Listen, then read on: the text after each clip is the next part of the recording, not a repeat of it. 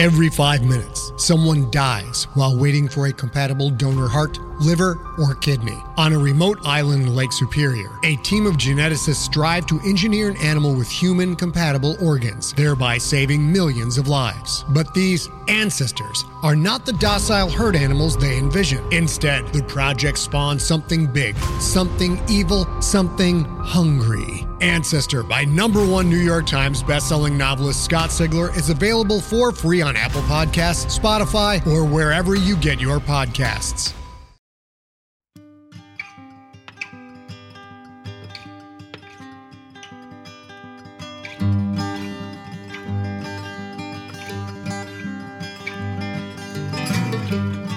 Hello and welcome to the Drabblecast, episode 144.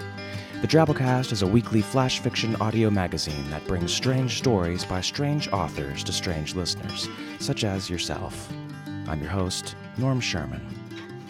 So, it's the last episode of 2009. Had a great year with you folks. There's a lot more people enjoying our content now than there was in 2008, so I'd say it's been a good year here at the Drabblecast. Thanks to everyone who helped make that happen. Here's to 2010 being even better. Mmm, champagne at 8:30 in the morning. Here's to 2010 being a lot better. So we've got kind of a theme to this week's show, but I'll let you figure that puppy out for yourself. We're going to kick it off with a drabble by a very funny fella. Drabbles are stories exactly 100 words, a worthy challenge for anyone. Give it a shot. Send yours into drabblecast at yahoo.com. This week's drabble is called Brush with Greatness, brought to us by Rish Outfield. Not much can be said about Mr. Outfield that hasn't already been said by the average parent trying to scare their children into behaving, or into going to sleep, or into keeping their mouths shut about what they saw take place in the woodshed. He's one of the funny, talented guys from the Dunesteef podcast, which just pumped out a great little Christmas story that I was fortunate enough to be able to narrate. Check them out at dunesteef.com.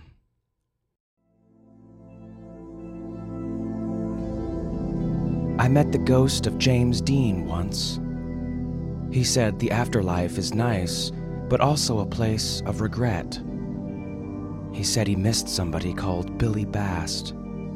James Dean told me to take advantage of every day, because any one could be my last, as he well knew. He called me a pretty cool cat, and I thought him and me could have been friends had we met back in the 50s.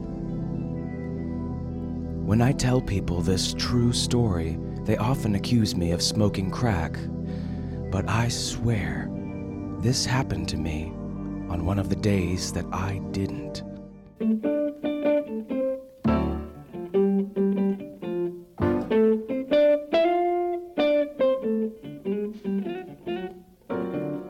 Well, our feature story this week is called JoanieRules.bloggermax.com by Nick Mamatas.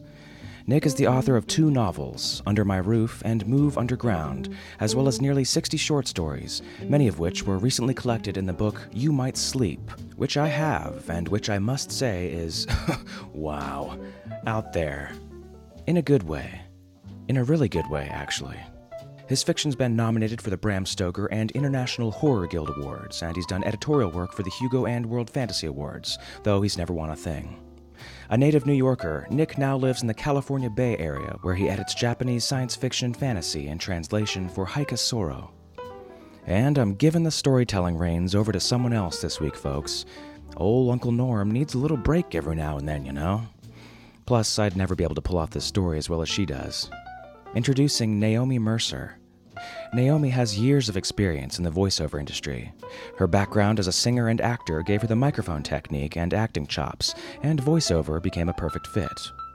Her recent roles include EA Games' Nara Salafayas in Mass Effect 2 and the Baroness in G.I. Joe, as well as Witchcraft and Champions Online by Cryptic Studios. Her clients have included Lockheed Martin, Virgin Mobile, BMW, and Code Baby Inc., to name a few. Upcoming, she'll be the voice of the Chic Report at blogs.fashionweekdaily.com to give you the latest scoop on New York's designers and fashion trends. You can find Naomi at naomimercer.com, which we'll have in our show notes. So, without further ado, joanierules.bloggermax.com by Nick Mamatas.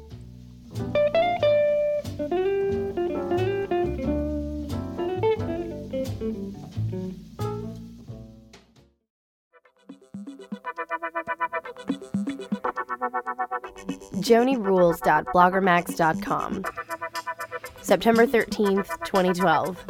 Karma police arrest that man.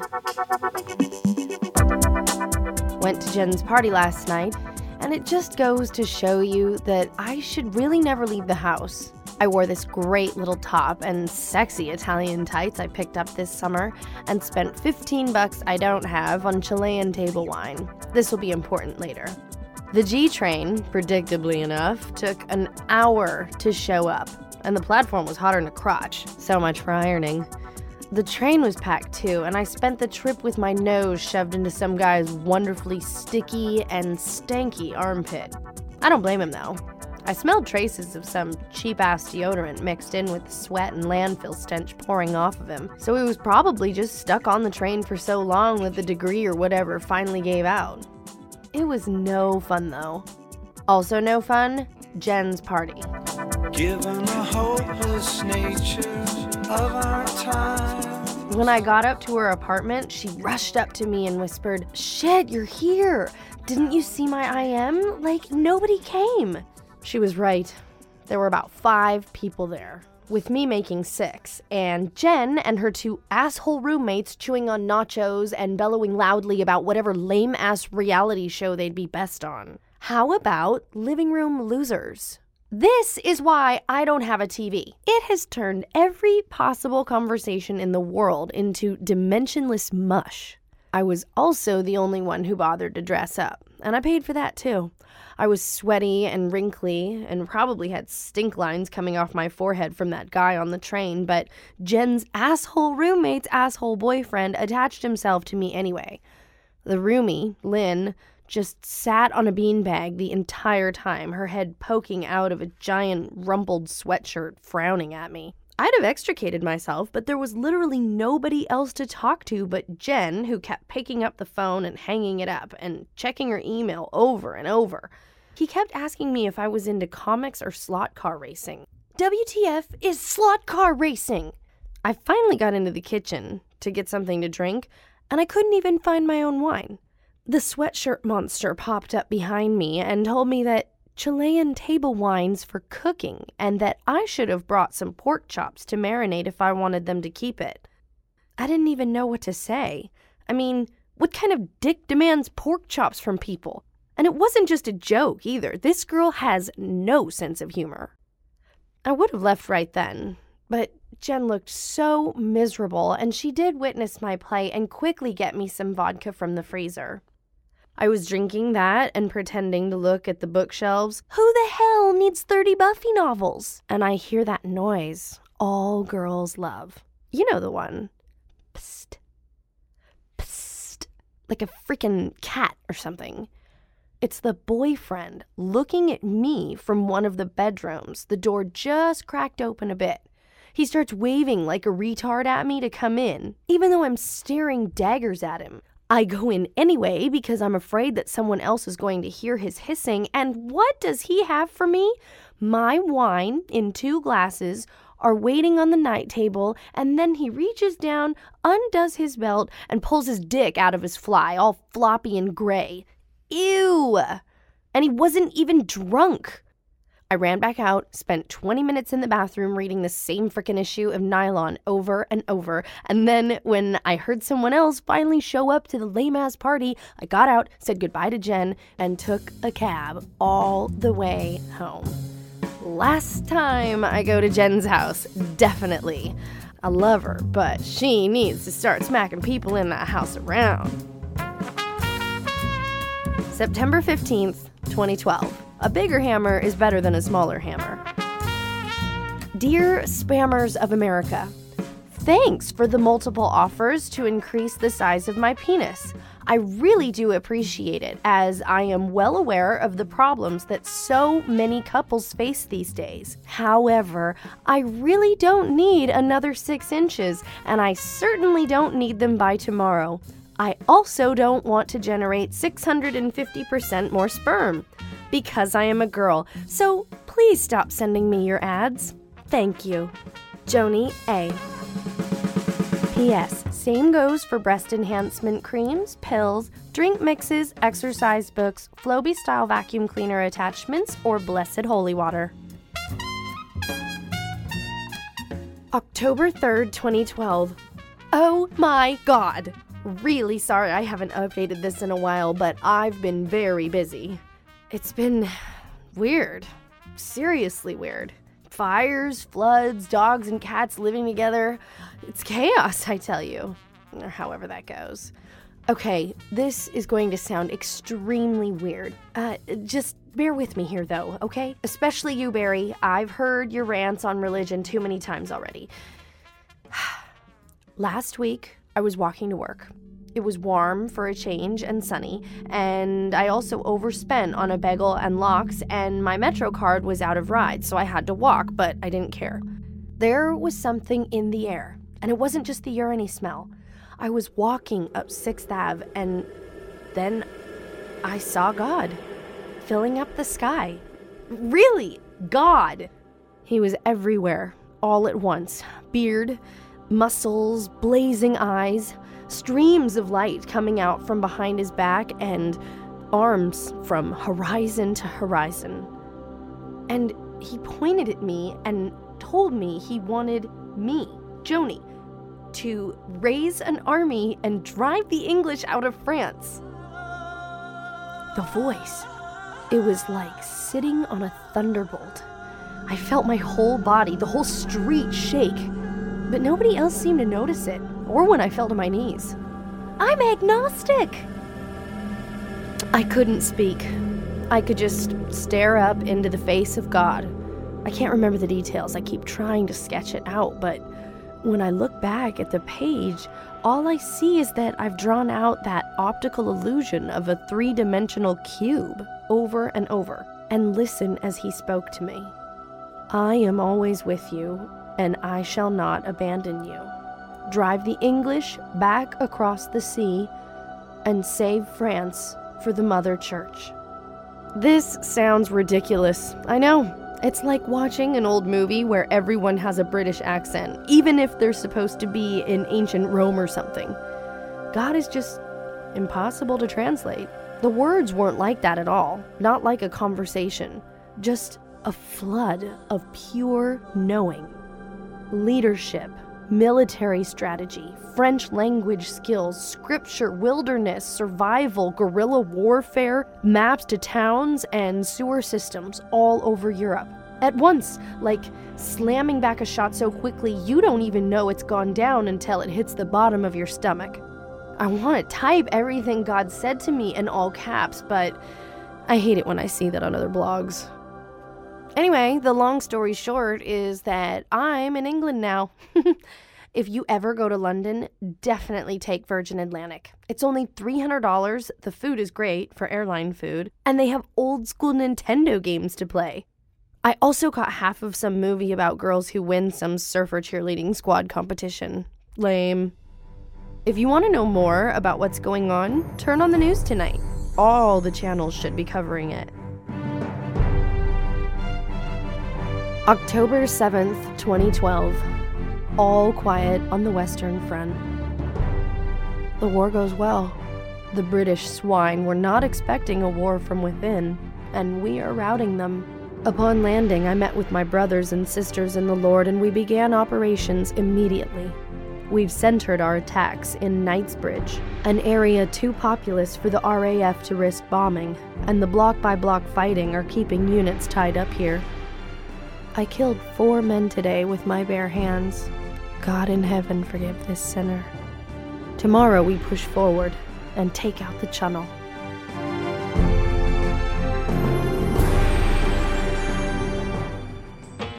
October 8th, 2012. To the asshole who calls himself Run DMV. Thanks so much for the nasty ass and poorly spelled email this morning, asshole. Who doesn't want to wake up to something called Dear Vag Face? F you frog bitch. That's a quote, ladies and gentlemen. Listen, there's a lot going on in my life right now, and I don't necessarily feel like sharing with every idiot who managed to get a free AOL CD in the mail and figure out his way onto the internet. If you want to argue continental politics or eschatology with me, I suggest you waddle down to the local recruiting station and get your worthless anonymous coward hide shipped out here. Your typing fingers versus the avenging sword of Christ. What do you say? No? Didn't think so. Kiss my once and future virgin ass. You cannot hide from the sight of the Lord.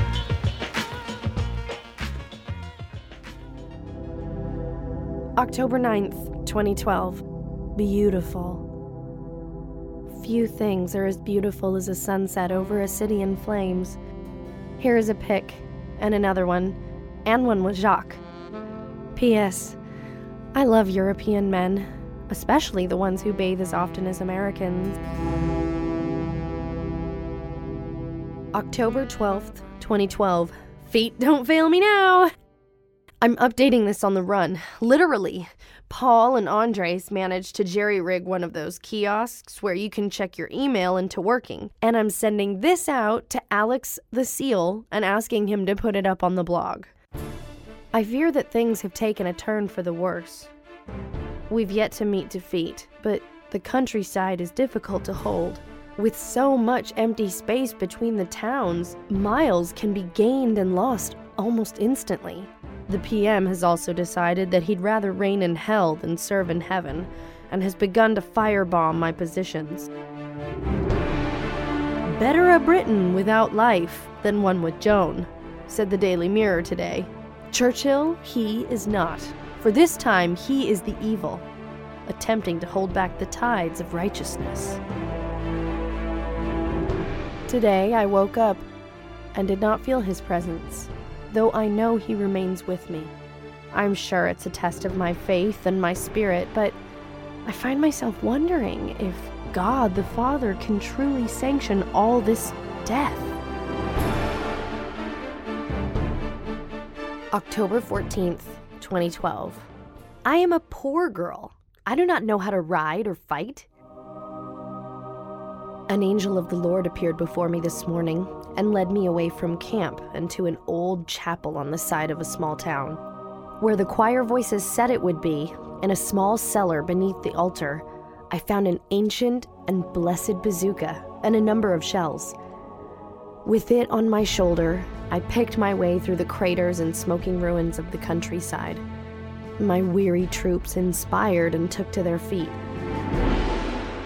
I presented myself to the front, where I told the local colonel in no uncertain terms that he should withdraw his troops, return to London, and convince his leaders to surrender. He claimed to know nothing of any campaign against France, and even said that he'd never been to Orleans except for once on holiday. A long weekend. The righteous bazooka showed his immediate underlings the error of his ways. October 17th, 2012. A quick survey. I saw this survey on Jen's blog and just had to be a lemming and pass the memo along. I think it'll also help all my new readers get grounded. What's on your bedside table? A Glock, gas mask, some rations, and Tedda, my stuffed doggy. What is the geekiest part of your music collection? That CD with the Gregorian chants. What do you eat when you raid the fridge late at night? Ha! I wish I had a fridge out here. Back home, yogurt, mostly Dan and strawberry. Out here, mostly just lifesavers and other sucking candies. So much dust ends up in my mouth. What's your secret guaranteed weeping movie? The Last Unicorn. It's lame, I know, shut up. If you could have plastic surgery, what would you have done? Breast reduction. Do you have a completely irrational fear? Honestly, sometimes I worry that humanity is so degraded and shamed that we are truly beyond saving. What is the little physical habit that gives away your insecure moment? Agent Smith 75 says that I rub my left temple with the tips of my three fingers. Do you ever have to beg? What do you think? Are you a pyromaniac? Depends on who you ask. Do you have too many love interests? I only have one love. Do you know anyone famous? You could say that. Describe your bed. Currently, I sleep on a mat. Spontaneous or planned? Spontaneous. Who should play you in a movie about your life? Right now, I'm thinking anime. Okay, this thing is already too long. Good night, Doodlebugs. October 30th, 2012. Ugh, I hate myself and want to die. November 11th, 2012. Make a wish. My cousin Kelly told me that once in what I call a lime Kool Aid summer. I spent three weeks out on Long Island with her and my favorite Aunt Margaret. They always had a bit more money than my mom and an above ground pool. We had lime Kool Aid every day and played all sorts of little imagination games in the pool, like Indiana Jones meets Jacques Cousteau and Mermaid and Sailors. That second game was like junior slut training. Then, when the mosquitoes started chewing on us, we'd go inside and watch some MTV and practice dance moves till dinner. Nighttime was for HBO movies. We sat through all sorts of crap. I even saw DC Cab before it was cool and ironic to admit to it. Anyway, one night we were drinking yet one more bug juice. Really, I'm amazed that the green ever got off my lips and teeth. And Kelly turned to me and said, It's 1111, make a wish. It was just a weird little thing a pair of kids shaking from sugar and hormones say sometimes, but it stuck with me. Whenever I saw those four ones glowing red in my clock radio or one of those outdoor clocks made out of dozens of little light bulbs, I'd make a wish. Usually for a halfway decent relationship or some clue as to what I am supposed to do with my life. I don't know if it ever paid off, but something sure happened to me. The voices tell me that tomorrow men will come for me, and that I will not be getting away this time, but that I shouldn't be afraid, for I have done well in the sight of God. I'm shaking, but it's not from fear. And I'm crying a bit, but it's not because I'm sad. It's just energy seeping out of every pore like some weird dynamic kind of exhaustion. They tell me Westminster is finally burning, and I don't need the voices to tell me that I might be next. It's fine though. It's all for the best. I seriously believe that. The plan is all coming together. I can tell because it's the 11th of November. 1111. And I just made another wish.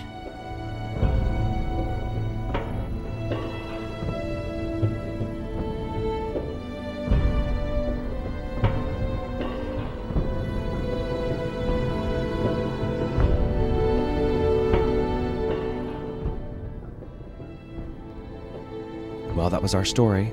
Hope you enjoyed. Voices in your head God, devil, psychological disorder, or the crack induced ghost of James Dean. Just hear 'em out. That's all we're saying. Well, we've got a lot of listener story feedback to catch up on. Several weeks ago, we ran a story about the jungle taking over the planet called Kingdom Come by Kay Kenyon. Phenopath said, I give this episode an unreserved woot. I'm fascinated by the concept of the post human landscape, although in this case the humans are still about, they just have to get out of the way fast. I also like the main character, an aged hard ass, and the only man with the balls to take the new reality at face value. Awesomely bearded forum member Dreamrock said, I love the drabble, absent minded professor, but really wasn't a fan of Kingdom Come. I thought maybe I did it wrong, so when I did my second listen through, it's become a ritual, I never listen to the Drabblecast just once, I paid extra attention. There was never a point where the main character's change of heart at the end made sense. The concept of an Earth in search of biodiversity was very cool, and the transformations were an interesting concept, but I just really can't say I got into this one. Dougal Strange said, I also really like the Drabble. I mean, really, it gave Drabbles everywhere a one up. The story had some interesting ideas, but I couldn't tell after the phone call if this was real or if it was just all going on in the guy's head. Lead Hyena agreed, saying, Thank you. From reading the initial comments, I began to think that I was the only one who didn't take the old man's story at face value.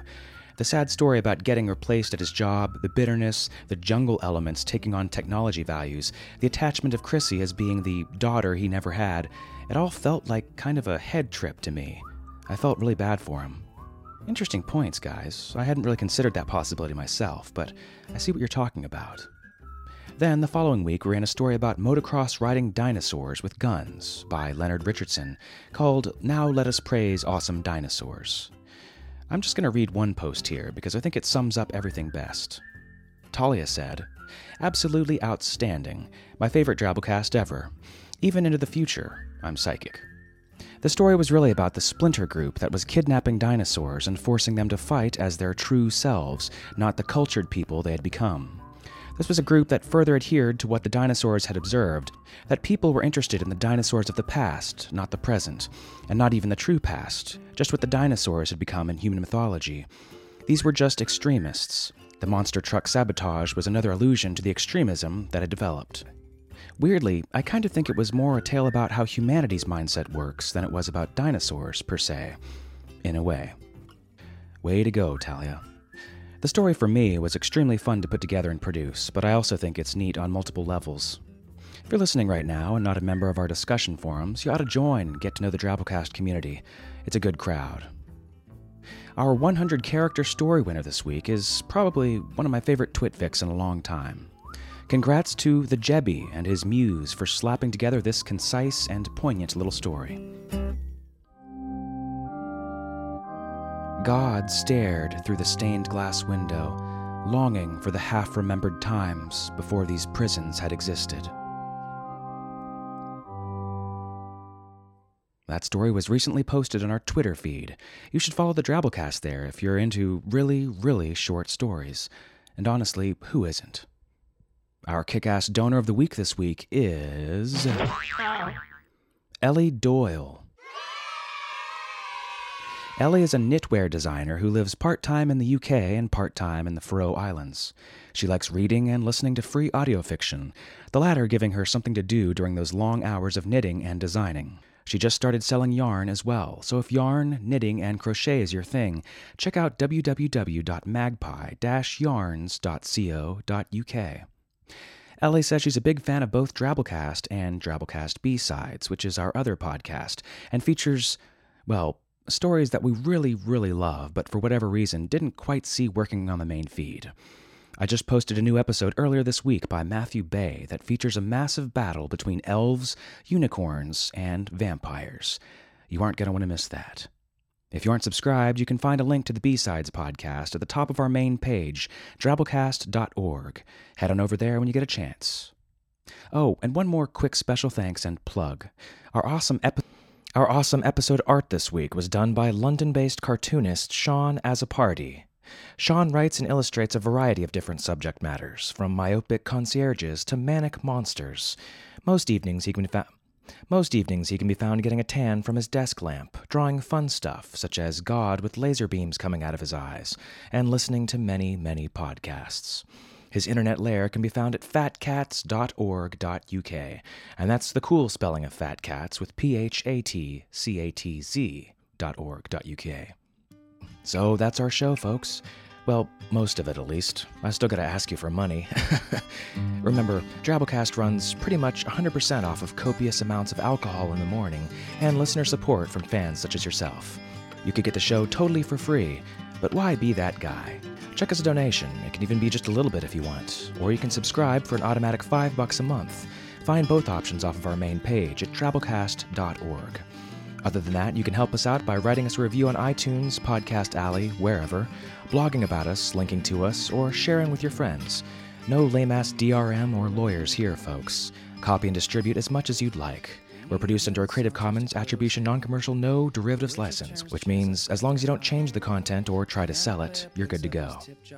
We'll see you in 2010, Weirdos. Till then, our staff is made up of co editors Kendall Marchman, Luke Coddington, and yours truly, Norm Sherman, reminding you that James Dean thinks you're a pretty cool cat.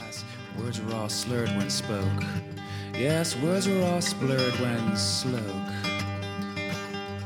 In the dark corner table sits Lance Fernandez, the boss.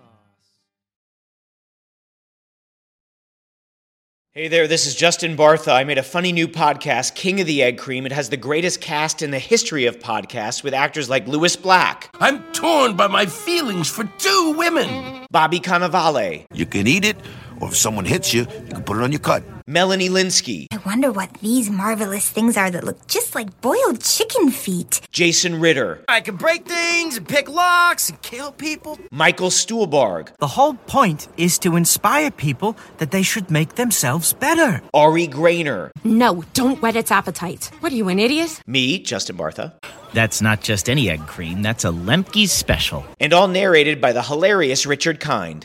This is the story of Harry Dalowitz and how he rose from nothing to become New York's King of the Egg Cream.